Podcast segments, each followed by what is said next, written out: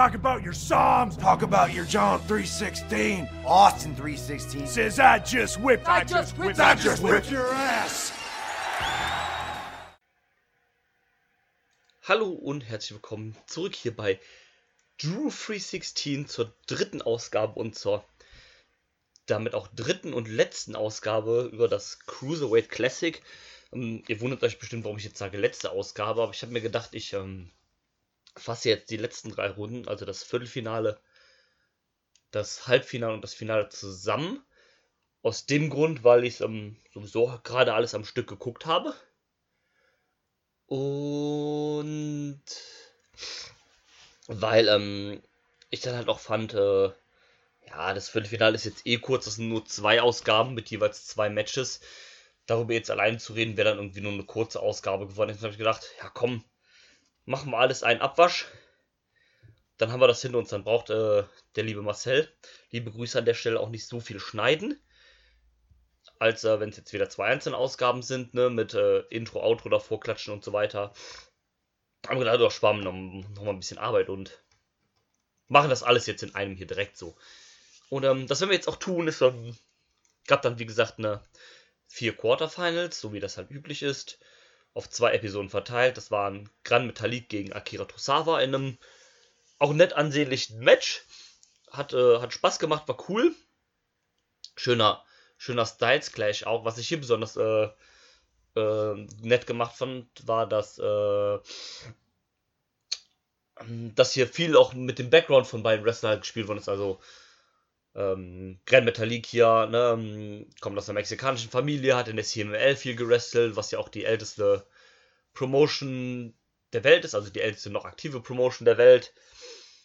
Und äh, Tosawa halt aus Dragon Gate und sowas halt das auch so ein bisschen miteinander vergleicht, dass ja Dragon Gate auch sehr Lucha Libre lastig ist, ähm, was ja dann auch halt irgendwie passt, ne? So von den, äh, von den Kontrahenten her und sowas. Das, das war auch ein cooles Match. Ähm, überraschend irgendwie, dass hier Grand Metalik gewonnen hat, der es dann doch relativ weit ja ins, im Turnier geschafft hat und äh, dann noch eher hier der Außenseiter war gegen Tosawa, aber ähm, ja, Tosawa hat sich auch gut gemacht, ist ja dann auch äh, danach noch in der Cruiserweight Division gelandet.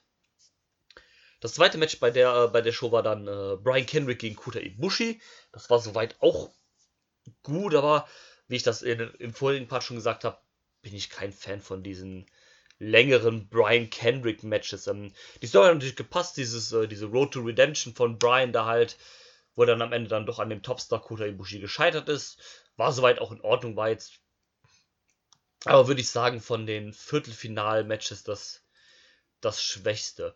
Aber am Ende, das Aftermatch war dann noch ganz cool mit, äh, wo Brian dann dazu kam und äh, sein Freund, also auch Brian, also, muss sozusagen, ich meine jetzt natürlich Daniel Bryan, der halt rausgekommen ist, weil ähm, ich weiß gar nicht, ob das in den ersten Episoden erwähnt habe. Danny Bryan war ja am Kommentar zusammen mit Mauro Ronaldo. Das hat auch gepasst, das war auch ein cooles Duo. Konnte auch immer ein bisschen so Insider geben über die ganze Wrestler. Ähm, Mauro war der halt eh ein wandelndes Wrestling-Lexikon ist und weil Bryan halt auch gegen viele von den Leuten in dem Turnier halt gerestelt hat. Deswegen konnten die dabei immer so ein bisschen Input geben. Und ähm, ja, das war noch so ein schöner Moment, wo die beiden Bryans sich dann halt in den Armen lagen und Daniel Bryan dann seinen Freund Brian Kendrick getröstet hat, weil, ähm, wie man ja dann auch in dem Turnier erfahren hat, in den Episoden weiter, dass die beiden halt sehr gute Befreunde sind und ihr Debütmatch, also ihr jeweiliges Debüt bei, gegeneinander hatten, also sind gegeneinander debütiert so, haben ja zusammen angefangen in der Shawn Michaels Academy damals, oder Shawn Michaels Wrestling School hieß sie, glaube ich. Die gibt es ja mittlerweile gar nicht mehr, die Schule, weil ähm, HBK ja auch jetzt Trainer im Performance Center ist und auch nicht mehr in Texas wohnt, ne? Hatte damals seine Farm verkauft, als er dann nach Orlando gezogen ist, um dann halt Trainer zu werden. Ja, wie das halt so ist. So, die zweite Ausgabe hatte dann die restlichen vier Teilnehmer. Zum einen Zack Sabre Jr. gegen Noam Da. Das war ein richtig gutes Match. Ähm, schönes äh, Bodyworking von beiden. Noam Da hat das Bein äh, von Zack bearbeitet, um halt später seinen, äh, seinen Nibar anzusetzen, seine Champagne, Champagne Super Nibar. Zack hat den Arm bearbeitet für den Armbar. Das war richtig gut. Also, ähm, auch, ähm, wie gesagt, ne, schön mit äh, Submission Work, Body Parts, Striking dabei, ähm, Konter after Konter, schönes Hin und Her. Ähm, war mit eins der besten Matches vom ganzen Turnier. Also nicht das allerbeste, würde ich sagen, aber mit in den Top 3 oder Top 4, 5. Ähm, fand ich richtig gut. Ähm, war vielleicht sogar, also wie gesagt, nicht das Beste, aber ich glaube, war so von der Art und Weise, wie es erzählt worden ist, mein Lieblingsmatch. Das hat richtig Bock gemacht und dicke Empfehlung auf jeden Fall da von mir. Das war richtig gut. Hier hast du natürlich auch gemerkt, ja, yo, die beiden kennen sich halt, ne? Nun, da wurde damals mit teilweise trainiert von Zack, als er noch, als er 14 war, also als Nom da 14 war.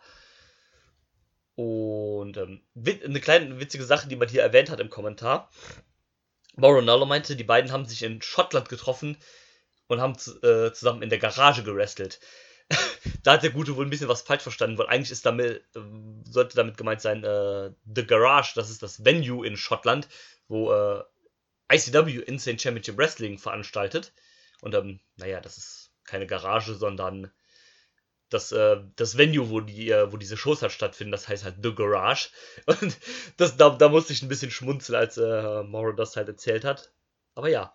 Und das letzte Quarterfinal war dann TJ Perkins gegen Rich Swan. Das war auch echt gut gemacht. Ähm, auch hier äh, TJP ein bisschen das Bein bearbeitet. Äh, Rich Swan hat so versucht, mit seinem Highflying dagegen zu kommen.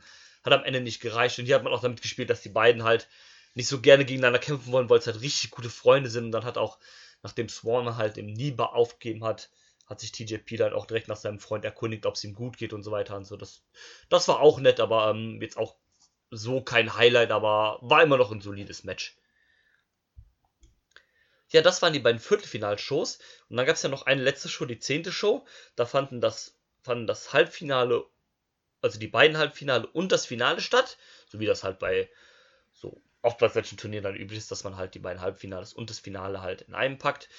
Das Match hatte dann dementsprechend auch noch ein zusätzliches Match, damit es halt zwischen Halbfinale und dem Finale noch was dazwischen gab. Das war ein äh, Tag Team Match zwischen äh, DIY, Johnny Gargano und Tommaso Ciampa gegen Noam Da und Cedric Alexander. Das Match habe ich dann aber geskippt, weil ich ähm, hatte da irgendwie keine Lust und wollte mich dann nur so auf das Turnier konzentrieren. Deswegen war mir das halt ehrlich auch egal und sagen wir ehrlich, ne? DIY sind halt die NXT-Talente, ne? Und sollen dann hier gefeatured werden. Also wer das Match dann auch gewinnt, war dann auch klar, ne? Aber ja, dann gab es das erste Halbfinale. Das war Grand Metalik gegen Zack Sabre Jr. Und das war tatsächlich viel besser, als ich das in Erinnerung hatte. Ich hatte das gar nicht als so ein gutes Match in Erinnerung, aber das war, das war echt nice, weil es halt, ähm, es war halt so ein, ähm, so ein cooler Styles-Clash, weil Vorher hatten beide ganz andere äh, Wrestler im Turnier. Also Zack hatte ja Tyson Dukes, Drew Gulak und Noam da vorher. Also alles Wrestler, die in so eine technische Richtung gehen. Viel mit Mattenwrestling, äh, Submission, äh, Körperteile bearbeiten. Und hatte jetzt mit Grand Metallica halt jemanden, der ein kompletter Highflyer ist. Also der halt einen ganz anderen Stil wrestelte. Und bei Grand Metallic war es halt ähnlich. Der halt erst Alejandro Saiz hatte, der halt zwar noch ein Cruiserweight war, aber halt relativ groß, auch viel mit äh, so hin und her gestrike. Dann hat er in der zweiten Runde hatte er. Wer hatte er denn in der zweiten Runde?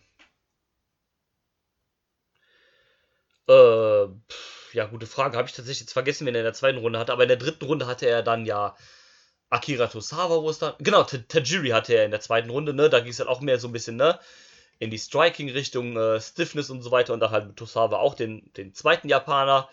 Ne, und dann halt mit Zack wieder auch einen ganz anderen Stil, aber der konnte hier gut mithalten bei dem Stil von Zack, hat auch viele Holz gezeigt auf dem Boden und so weiter. Ist natürlich alles nicht so versiert und so, äh, so stark wie das Zack kann, aber konnte da auch den guten ein bisschen auf dem Boden halten. Ging dann auch gut hin und her immer so, ne? Hat einen guten Konter immer für die Submissions von Zack. Zack konnte Grand, Grand Metalik aus der Luft fangen und so weiter und so fort. Ging dann viel hin und her. Leider hat es dann für Zack am Ende nicht gereicht und Girl Metallic hat dann einen, ich glaube, Octopus Stretch in, einen, in den Metallic Driver gekontert und ist ins Finale eingezogen. Ich weiß zu dem Zeitpunkt, dass ich halt ziemlich pisst war, dass Zack nicht ins Finale geschafft hat, weil, also, erst natürlich, weil, ne, die, die Liebe, die ich zu Zack Sabre Jr. habe, ist ja auch bekannt. Oh, aber zum anderen halt auch, weil alles ja so von Anfang an, als man das Turnier so gesehen hat mit dem Turnierbaum und sowas, ne, ging halt alles so, ne, wenn du dir den Turnierbaum einfach so anguckt hast, so einfach von vorne so anguckt hast, siehst du so, ja, läuft alles auf Zack gegen Ibushi im Finale hinauf. Das ist halt das Match, was man irgendwie haben will, was man halt machen möchte. naja, auf, aus, aus offensichtlichen Gründen konnte man das halt nicht machen, ne, weil keiner von beiden hat einen Vertrag unterschrieben oder wollte einen unterschreiben. Dann ist es halt auch schwachsinnig, die ins Finale zu packen, geschweige denn einem von beiden den Sieg zu geben. Dann sollte man das natürlich auch schon jemandem geben, den man dann halt auch verpflichten kann. Von daher macht es natürlich Sinn, aber fand ich so ein bisschen schade, weil man dadurch von halt diesem Finale irgendwie beraubt wurde. Dementsprechend hat natürlich das zweite Halbfinale dann auch TJ Perkins gewonnen gegen Kota Ibushi. Aber das war auch echt gut, das Match. Also ein schönes Hin und Her mit High-Flying, Kicks, so weiter hin und her. Die äh, Finish-Sequenz war richtig gut, wo halt TJP ähm, sein Niba eingesetzt hat gegen Kota Ibushi erst. Der kam beim ersten Mal noch raus, hat dann beim zweiten Mal ihn wieder reingerollt, hat ihn dann noch modifiziert mit äh, dem Bein überschlagen, hat das gleichzeitig dann noch kombiniert mit so einer Art äh, Chinlock Crossface und am Ende musste Ibushi, nachdem er sich durchgekämpft hat, versucht die Seile zu erreichen, immer hin und her gewendet, musste er dann doch aufgeben. Das war richtig gut erzählt. Und ähm, ja, aber dann war das Finale halt Grand Metalik gegen TJ Perkins. Und man war so, hm, okay, irgendwie fühlt sich das nicht richtig an, weil jetzt waren, wir, jetzt waren wir so kurz davor, Zack gegen Ibushi zu kriegen. Und dann ist uns das leider verwehrt geblieben. Das war halt ein bisschen schade. Es sollte das Match dann ein Jahr später bei New Japan geben, wo es wahrscheinlich auch besser gewesen wäre, aber ich fände es sehr interessant herauszufinden, wie das Match bei WWE ausgesehen hätte. Und dadurch, dass es das halt auch nie, nie gab, wäre das auf dem Papier auch halt ein richtig geiles Match gewesen. Und ähm, das war halt so ein bisschen schade. Das hat sich so, so nicht richtig angefühlt, dieses Finale, weil es halt nur eigentlich so auf Ibushi gegen Zack hinausgelaufen hätte sollen. Und ähm, ja, schade, dass ich das nicht gesehen habe. Aber wie gesagt, es gab das ja bei New Japan, gab es das auch mehrfach. Die waren auch immer richtig gut, die Matches. Aber ich hätte das gerne in einem WWE-Ring gesehen. Einfach so auch als, als Vergleich, dass man sagen könnte, yo, was wäre anders gewesen, wie sähe das anders aus. Und ähm, ja, schade, dass dazu nicht gekommen ist. Aber das Finale war auch sehr gut. Ähm, gab dann noch, bevor das Match dann selbst angefangen hat, kam Triple H noch raus, hat gesagt, so Leute, in dem Match geht es hier nicht nur um die Cruiserweight Classic Trophäe, sondern der Sieger kriegt auch den neu, wird auch neuer Cruiserweight Champion. Das war ja dann der Titel, der, also es gab ja damals schon einen Cruiserweight Titel, aber der wurde ja dann eingestellt, nachdem äh, Hornswoggle der letzte Champion war. war auch so eine komische Sache, naja, egal. Und dann gab es ja auch einen neuen Gürtel, diesen äh, lilanen mit der silbernen Platte, den es ja heute mehr oder weniger immer noch gibt, beziehungsweise man hat ja dann das äh, lila Leder in Gold geändert, das ist ja jetzt der NXT Cruiserweight Titel. Und ja, TJP wurde dann der erste Cruiserweight Champion. Man hat dann auch announced, oder beziehungsweise das nochmal erwähnt, das war glaube ich vorher schon klar, dass dann ab Montag danach die Cruiserweights auch äh, eine eigene Division bilden, die dann bei Raw ausgekämpft wird, weil ne, Raw hat ja eine Stunde mehr oder hat die ja jetzt sogar immer noch, hat drei Stunden, deswegen kommen dann halt da die Cruiserweights noch dazu mit dem Cruiserweight-Titel und so weiter und ja, da fing es damit, da fing das halt dann Ganze damit an. Kurz danach sollten die Cruiserweights ja auch ihre eigene Show kriegen, Tour 5 Live. Zu Anfang waren die dann noch gleichzeitig bei Raw und bei Tour 5 Live.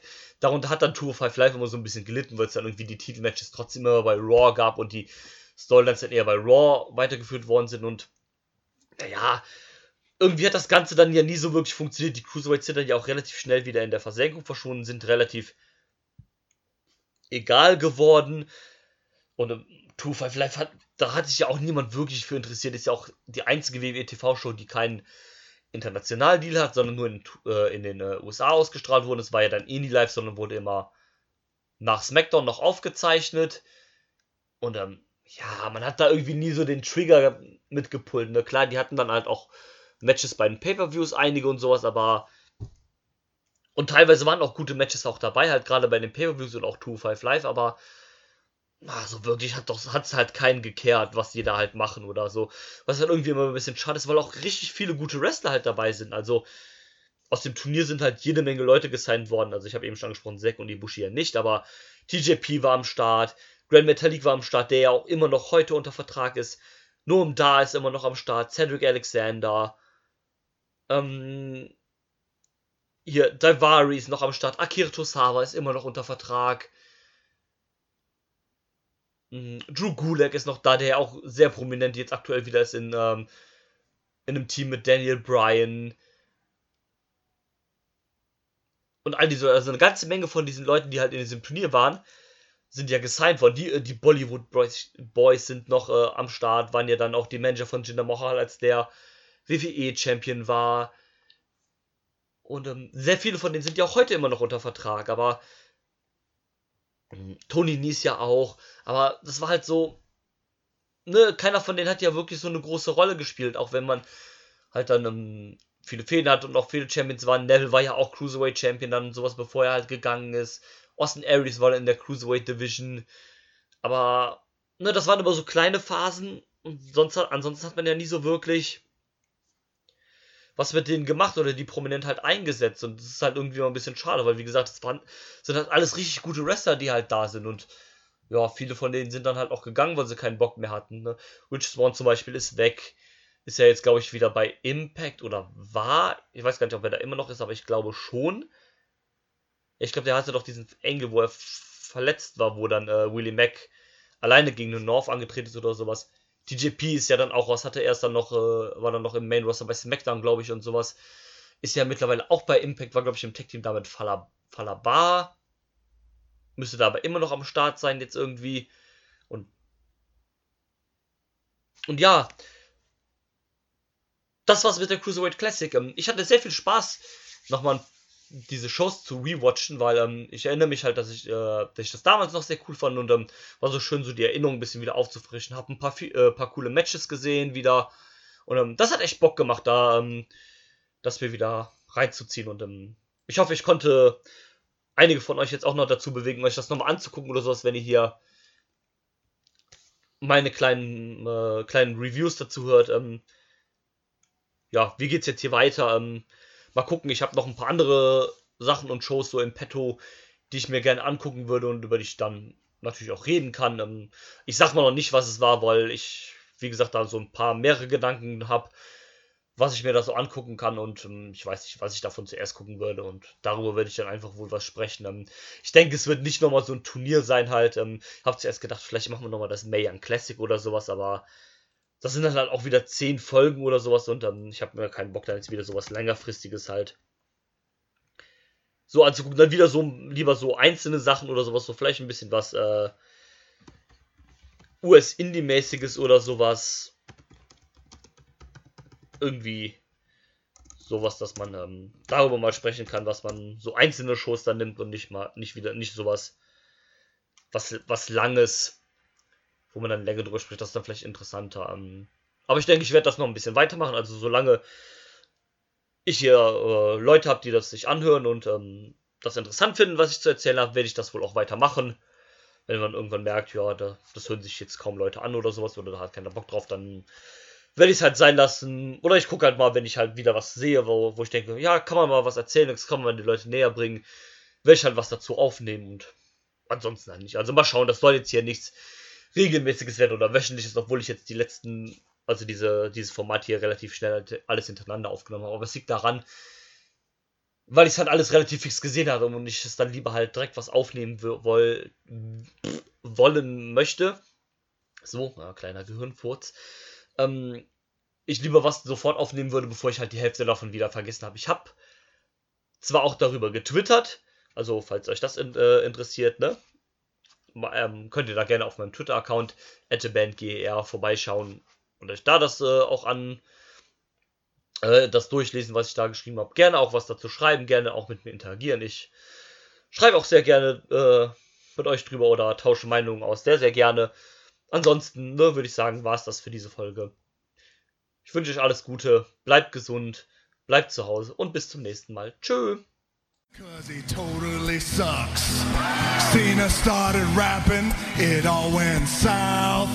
Know your role, jabroni, and shut your mouth, let's rock.